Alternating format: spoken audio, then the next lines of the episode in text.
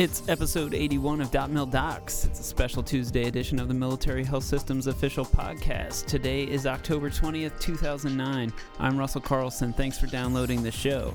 It's going to be an interesting one as our guest today is Air Force Colonel Peter Mapes. He's a pilot physician who works on something called aircraft mishap epidemiology. I can't wait to hear what that's all about. So, Colonel Mapes, welcome to Dot Mil Docs. Pleasure to be here. Thank you. Sure. So you are a pilot physician in the Air Force. Uh, how exactly does that work? Uh, how do you combine the two? And what does it have to do with aircraft mishap epidemiology? Well, the pilot physician program in the Air Force is governed by Air Force Instruction 11 405, which is called the Pilot Physician Program. Mm-hmm. And it allows a uh, cadre of officers to serve simultaneously as pilots and as medical doctors in the Air Force. And that is because these people are needed to work in the man machine interspace and the man mission interspace. Physicians and personnelists in the Air Force are the two people who have the greatest understanding of people in the Air Force. Engineers, of course, have the greatest understanding of systems, and operators have the greatest understanding of the mission. Well, if you take someone who's both a doctor and an operator, that gives them credibility in two different borders of, uh, or two different interfaces where the Air Force needs expertise. Uh, okay, so and in your in your work, there's this thing called helicopter terrain awareness and warning systems, HTAWS. Is that correct? Well, that's correct. We uh, did a, st- a, number of studies. Uh, we looked at all DoD helicopter mishaps from 1985 through 2005. That was uh, 21 years of Class A and B mishaps, covered 917 mishaps and 957 lost or severely damaged helicopters. It also accounted for all 3,800 people on board those uh, aircraft. And we looked at the outcomes, and we discovered that the most lethal environment for uh, helicopter mishaps was human factor mishaps, which are uh, mishaps that occur due to an error of omission or commission on the part of the flight crew. Uh, and of those human factor mishaps, the mishaps that occurred in cruise flight, which is flight out of the hovering mode. In other words, when the helicopter is moving forward at a speed greater than 16 to 24 knots, uh, which is nautical mile per hour. Mm-hmm. Those mishaps had the highest lethality rate. And we were able to look at how the people died in those mishaps and why those mishaps occurred. And there are a number of factors that are related to them. For instance, 40% of the Army human factor cruise mishaps that resulted in controlled flight into terrain where they hit the ground uh, occurred in reduced visibility and ceiling conditions or inadvertent instrument meteorological conditions. And that generated the highest fatality rate of anything we saw. Uh, Um, so we know that we need to intervene in those mishaps. And the primary causal factor for those mishaps is distraction. And the Army has excellent training programs, so does the Air Force and the Navy. But because human beings are operating these aircraft, you're na- never able to completely eliminate distraction. Mm. And if distraction occurs at a critical moment, it results in the death of all aboard, or at the very least, an extremely bad outcome. In uh, Air Force, the cruise CFIT rate over the period we looked at was 1.25 per 100,000 flying hours. In the Army, it was about 0.5 per 100,000 flying hours. And that's on a par, the Army rate is on a par with what we saw in Air Force fighter aircraft. So um, we know that in order to uh, sort of interrupt the distraction or to distract the distraction in the cockpit that results in these mishaps, you need some kind of an active warning system. In fact, in fighter attack aircraft, uh, a manual warning system isn't good enough. You actually need an automatic recovery system to recover the jet uh, and that's what the automatic ground collision avoidance system does in fighter aircraft. Helicopters, unfortunately, haven't kept up technologically with uh, fighter attack aircraft. Uh, fighter attack aircraft, for instance, many of them have digital electronic flight controls, whereas the helicopters are still all manual control, uh, some augmented by hydraulics, but they don't have any, any real digital electronic flight controls in them. Uh, Um, and so the helicopters are not amenable to automatic recovery. So the best we can do is manual warning. And uh, HTAWS, which is uh, uh, a uh, technical standard order that was issued by the Federal Aviation Administration in March of 2008 as a performance specification, uh, is being recommended by the International Helicopter Safety uh, Team, IHST, and the Federal Aviation Administration as the best answer we've got out there for preventing CFIT, which, oh, by the way, has eliminated 15% of the civil uh, helicopter emergency medical service uh, fleet in the last 10 years. Uh, about 90 aircraft of 650 uh, uh, in the fleet, uh, all due to CFIT. And those helicopters are flown at night at low altitude on night vision goggles, just the way the military mission is run. Now, now, in your study, you mentioned that you studied a lot of different mishaps and accidents with helicopters. Were those all were those civilian as well as military, or just military? Well, we studied the military mishaps, but the International Helicopter Safety Team has studied the civilian ones. And we compare their data with our data, it matches up percent by percent, cause by cause. Mm. Basically, what, what we learned by looking at the two data sets is there is no new way to die in a helicopter. It's all been done before, and it keeps happening the same way over and over and over again. For instance, we found a one type of mishap in the Army, which is uh, unique to observation and attack helicopters, that occurred 12 mishaps occurred in identical weather conditions using identical tactics, and it only affects two different types of aircraft, the AH-64 and the OH-58. And in, in these cases, the helicopters are flying at night, they're in the hover mode, and they're doing masking, unmasking operations at the forward line of troops in 0% illumination, which means there's overcast with no cultural lighting, or there's no moon and little starlight. And in each case, the helicopter pilot lost situational awareness, drifted backwards, and got the tail rotor tangled up in the trees, resulted in loss of a helicopter. Fortunately, no fatalities. But we made that same mistake a dozen times, and we still haven't done anything to fix it. And if you know, if you have a new van, you have a little backup warning in the back of the van if you're going to back into a tricycle or a kid or right or a camera sometimes. Yeah, it goes beep beep beep beep beep. Well, that technology would have saved these 12 helicopters, and yet we haven't done anything to put it in. And we're going to have the 13th mishap the same way we had the first 12 if we don't get something in there to fix it, because this is something that you can't fix in the human. All human beings will become distracted at some point, lose situational awareness, and make a mistake. You can't program mistakes out of people. You have to automate uh, to uh, cover for them when they make a mistake and uh, at least give them some warning.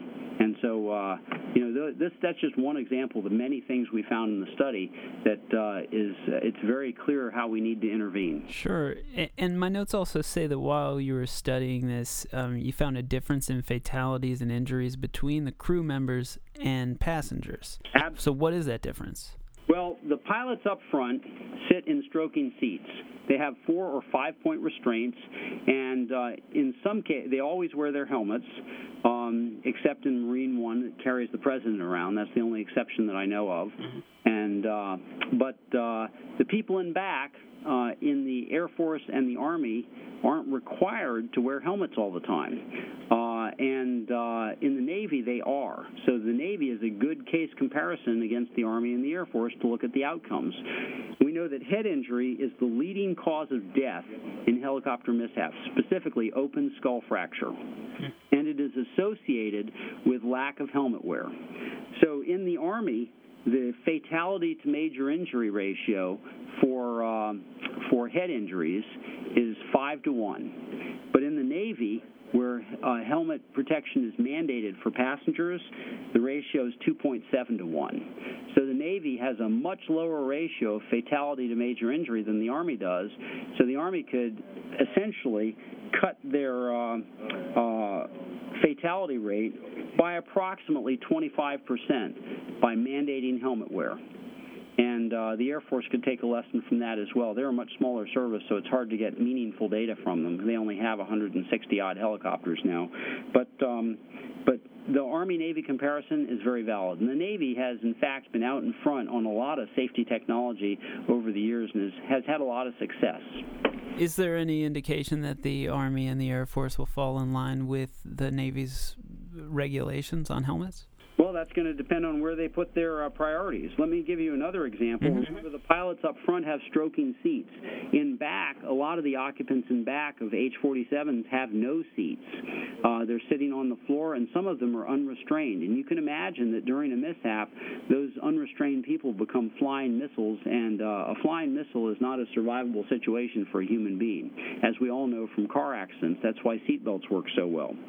So. Uh, if if we could uh, put the people in back in stroking seats that attenuate the uh, decelerative pulse because the survivable helicopter mishaps tend to occur in the vertical, not in cruise flight. They're coming out of hovering flight and hitting the ground.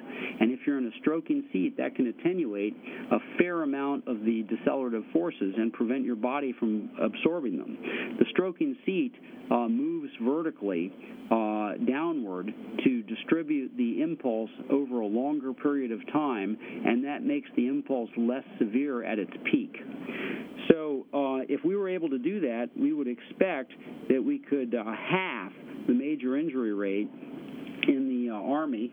Uh, we could also, uh, for the human factor mishaps, we could half the fatality rate for the non-human factor uh, mishaps in the Army. And in addition, uh, we could probably uh, improve uh, uninjured passenger survival by about 20% in both cases. Uh, in addition to that, um, the um, use of stroking seats overall in, in the Navy, where they put them in in the mid 1990s in the H 53 Navy Marine Corps, showed a 20% improvement in fatal outcomes. So there was 20% less fatality after they put them in. And that jives exactly with what we're seeing from the uh, unpaired Army data for the um, human factor uh, uh, mishaps. If you look at the, the uh, pilots, they are 20% less likely to sustain fatal injuries than the passengers are because they've got stroking seats, adequate restraints, and helmets. So uh, there's it's all lining up exactly, and the fact that it matches percent per percent, whether you make the intervention and compare it in one service or go from one service to compare to another, means that you can be pretty sure of what you're going to get.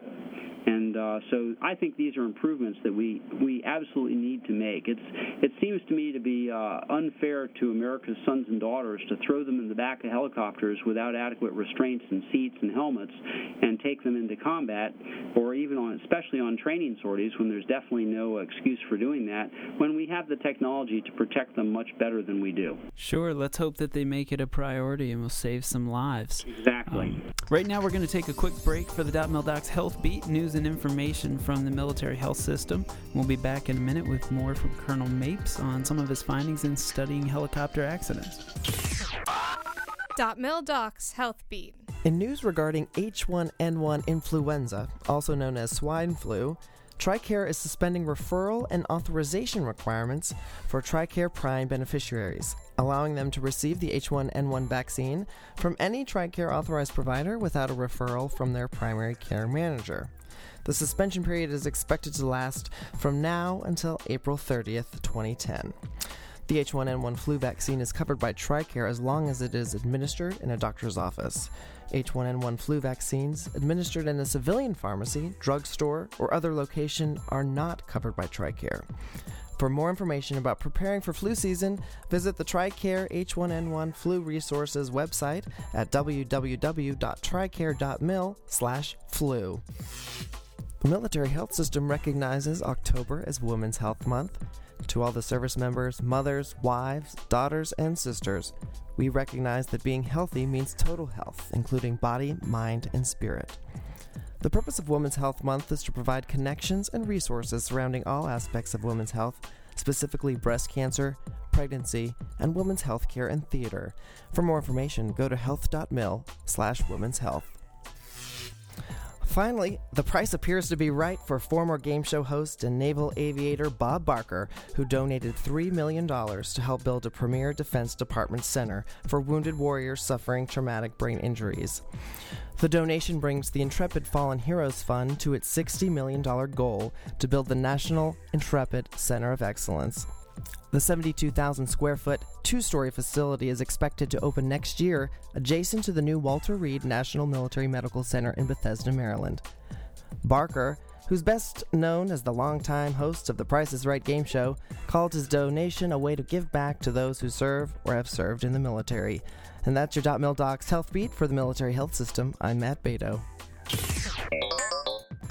We are back on Dot Mil Docs with Colonel Pete Mapes, who works on aircraft mishap epidemiology. Um, now, Colonel Mapes, I have it here that you recognized adverse weather as a significant factor in worsening helicopter fatality rates. So, what do we do about that? It's it's interesting. First of all, let me give you some background. Sure. Looking in the Army data and the Navy data, we see that the rate of controlled flight into terrain uh, has a subset of about 40% of those mishaps that are related to adverse weather, uh, and that's when they actually hit the ground. So and those have the, the highest fatality rate of any type of helicopter mishap, uh, with the exception of main rotor blade failure. So, aside from losing the blades that hold you up in the sky, uh, hitting the ground in the weather gives you the worst outcome for fatalities. So, that's the subset that we're talking about. Now, um, we don't have a global solution for this, but we have something that we think will help. Most uh, civilian aircraft now have a little box in them, or a lot of them do. Cost less than three thousand dollars, and it's got an antenna that looks up at the sky. And uh, a company named called XM Weather has. Uh, um, put two satellites up that are continually beaming current weather data down out of uh, geosynchronous orbit. One of them is located over off the west coast of America, and one of them is located just uh, over the east coast. And they cover an area that goes from Western Europe all the way around to uh, northeastern Siberia. It covers all of North America, all of Western Europe, and all of Central America. And they have uh, the uh, radar precipitation picture for the area, the uh, surface observations uh, at the different reporting stations, so you know if it's VFR or IFR and if it's changing. They have the uh, forecasts in there, the 12 24 hour forecasts can be downloaded anytime. Um, and this service costs about a dollar per day per aircraft. What is VFR IFR? Well, VFR stands for Visual Flight Rules, and those are the rules that we follow when the uh, weather is clear out, when you're not flying in the clouds. IFR stands for Instrument Flight Rules, and those are the rules that we follow when we're flying in the clouds or in reduced visibility and ceiling conditions. The uh, other terms that you may hear me use are VMC, which stands for Visual Meteorological Conditions, those are clear conditions, and IMC, which stands for Instrument Meteorological Conditions, that's when you're actually flying in the weather. And so, uh, is this satellite weather uh, service, I guess, is it offering the military real value in preventing these accidents, or could it? It is. In the non human factor mishaps for the Army, we have 20 cruise mishaps in 21 years, basically one a year, where the uh, pilot had a weather forecast that was adequate for his operations or her operations. They took off, and as you know, the Army flies at very low altitude to avoid detection from uh, radar missiles, and uh, and it also decreases the amount of time that someone who's on the ground can shoot at you. And this is called nap of the earth flight. And the the good thing about nap of the earth is it helps keep you alive in combat. The bad thing is that you can't climb up and get an update on your weather information because you can't get line of sight with a radio station that you can talk to that has the weather information. So, at least in, in the Western Hemisphere, um, if they had satellite weather installed, they wouldn't have to climb up. The weather information would be displayed for them all the time on their multifunction display. And if they didn't have a multifunction display, they had a legacy aircraft, then it could be displayed on a helicopter terrain awareness warning set uh, or an HTAWS. So uh, either display can host the satellite weather information, and uh, that it's just so inexpensive. There's no reason not to do it. So we just might as well put it in uh, every one of them. Yes, and in fact, the Navy has gone online and saying that HTAWS or uh, terrain and obstruction warning and satellite weather are their two highest priorities for upgrading their helicopter fleet. This just came out on the 1st of July in a statement of urgent universal need. Um, they're having some trouble working the contracting piece to get the uh, satellite weather service right now, but they actually went out and spent three quarters of a million dollars buying uh, temporary units that they are handheld that they can put in their helicopters that give them some capability until they can do the uh, development for a panel mounted unit that's IFR certified. Okay, so they're working on it. Now, you also found that military, and correct me if I'm wrong, but that military midair collisions were an issue with helicopters. It, what what do you mean by that? Sure did. Well, for instance, in the Navy, in our 21-year study, there are almost 50 people who died as a result of midair collisions. And the bad thing about midair collisions is you lose two helicopters, not just one. So it's uh, double indemnity. So it's the second leading cause of death in helicopters, and it's the third leading cause of loss of aircraft. Uh, the first leading cause of loss of aircraft is degraded visual environment and hover. That's commonly called whiteout or brownout, mm-hmm. and uh, that doesn't usually kill people. There are very few deaths and injuries in whiteout brownout because the helicopter is not going anywhere very fast. It's just hovering, and it's usually close to the ground because it has to be close to the ground to kick up the dust cloud. But um, the ones that cause fatalities are the cruise CFITs and the mid-airs. For instance, the only Air Force mid-air that we had uh, between two helicopters killed all 12 people on board. Just one fell swoop, one second, and they're all gone. Uh, so we know that this is a big problem 48 in the Navy, 12 in the Air Force, and a, a goodly number in the Army as well. And uh, in the civilian uh, practice in aviation, there's a uh, technology out there called TCAS. It's a um, traffic collision avoidance system, and TCAS has been used on airliners. Uh, it uh, interrogates the transponders; those are the radar beacons on board aircraft, and it has a directional antenna, so it can tell you the range and distance to any aircraft that's within uh, line of sight. And then the aircraft are reporting electronically their own altitude, and it reads the altitude and it measures the altitude that the aircraft you're in is at, and it compares the two, and it, it shows you the difference. So you get a good three-dimensional picture of where the other aircraft are. Well, our current military helicopters don't have this capability. In fact, it's fairly recently, just since 2003, been put in, required in airliners.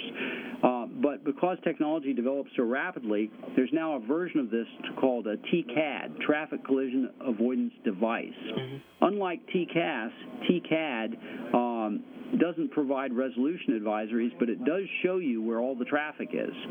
So, and that's the big thing is just knowing the traffic's out there. And this TCAD technology is now being produced for less than $8,000 a ship set, MSRP of less than $10,000 a ship set.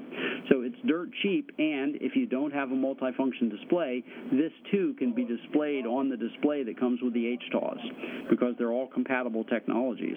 So you don't have to add multiple displays. You can fit all of these displays into a single display, and if you don't have an MFD, it can go into the HTAWS. And so that's your recommendation for reducing or eliminating altogether these mid-air collisions. Oh, absolutely. It's all about distraction and situational awareness. If you lose situational awareness and get distracted, something bad's going to happen, and people do that. There's no way to completely eliminate distraction and loss of situational awareness. So, what you need to do is you need to give pilots the tools that they can use to maintain their situational awareness with terrain, weather, and traffic to prevent those lethal mishaps that are uh, crippling our military forces in peacetime and in combat because our combat losses show that these same problems are issues in combat just like they are in peacetime. So it doesn't matter whether the enemy's shooting at you or not, you still have the same basic problems. And that ties it all back to what you're saying is this is human error, this is distraction, and, and that's right where we started. That's exactly right. Well, Colonel Mapes, you are helping to save lives here, and it's interesting and it's it's really it's really reassuring that the military is involved in this kind of safety research. Um, we're up on time, so I want to thank you for coming on the show and bringing more awareness to your work. Uh, it's my sincere pleasure, and thank you very much for giving us this opportunity to uh, put the word out. Uh, a lot of our research is hosted publicly on the American Helicopter International website. You can look at it if you go to www.vtol, that's V-T-O-L, dot org. Great. Thanks for the link. We'll be sure to uh, call that out on health.mil into the future. Thanks once again for coming on the show. My pleasure. Thank you very much. That does it for us today on Dot Mil Docs. Don't forget that October 30th marks the deadline to submit nominations for the Building Stronger Female Physicians in the MHS Award. Listen to Dot Mil Docs episode 78 for more information about that award, and you can get the nomination form at health.mil slash people. And while I'm talking about awards, the MHS has established an external awards committee to identify and nominate outstanding employees of the MHS for external recognition. You can read about upcoming nomination opportunities at health.mil/awards. And we'll be back on Thursday when we talk to Dr. Sarah Page of Brooke Army Medical Center about prenatal care in the DoD because this is Women's Health Month. Visit health.mil slash women's health for more info on that. Good day, and may the good news be yours. Thanks for listening. This program is a product of the Office of the Assistant Secretary of Defense for Health Affairs, Military Health System. .mil Docs features the most relevant military health topics important to you and your family. If you have questions or topics you'd like to see on an upcoming episode, send us an email at .mildocs at tma.osd.mil. That's D-O-T-M-I-L-D-O-C-S at tma.osd.mil. Visit health.mil for more episodes.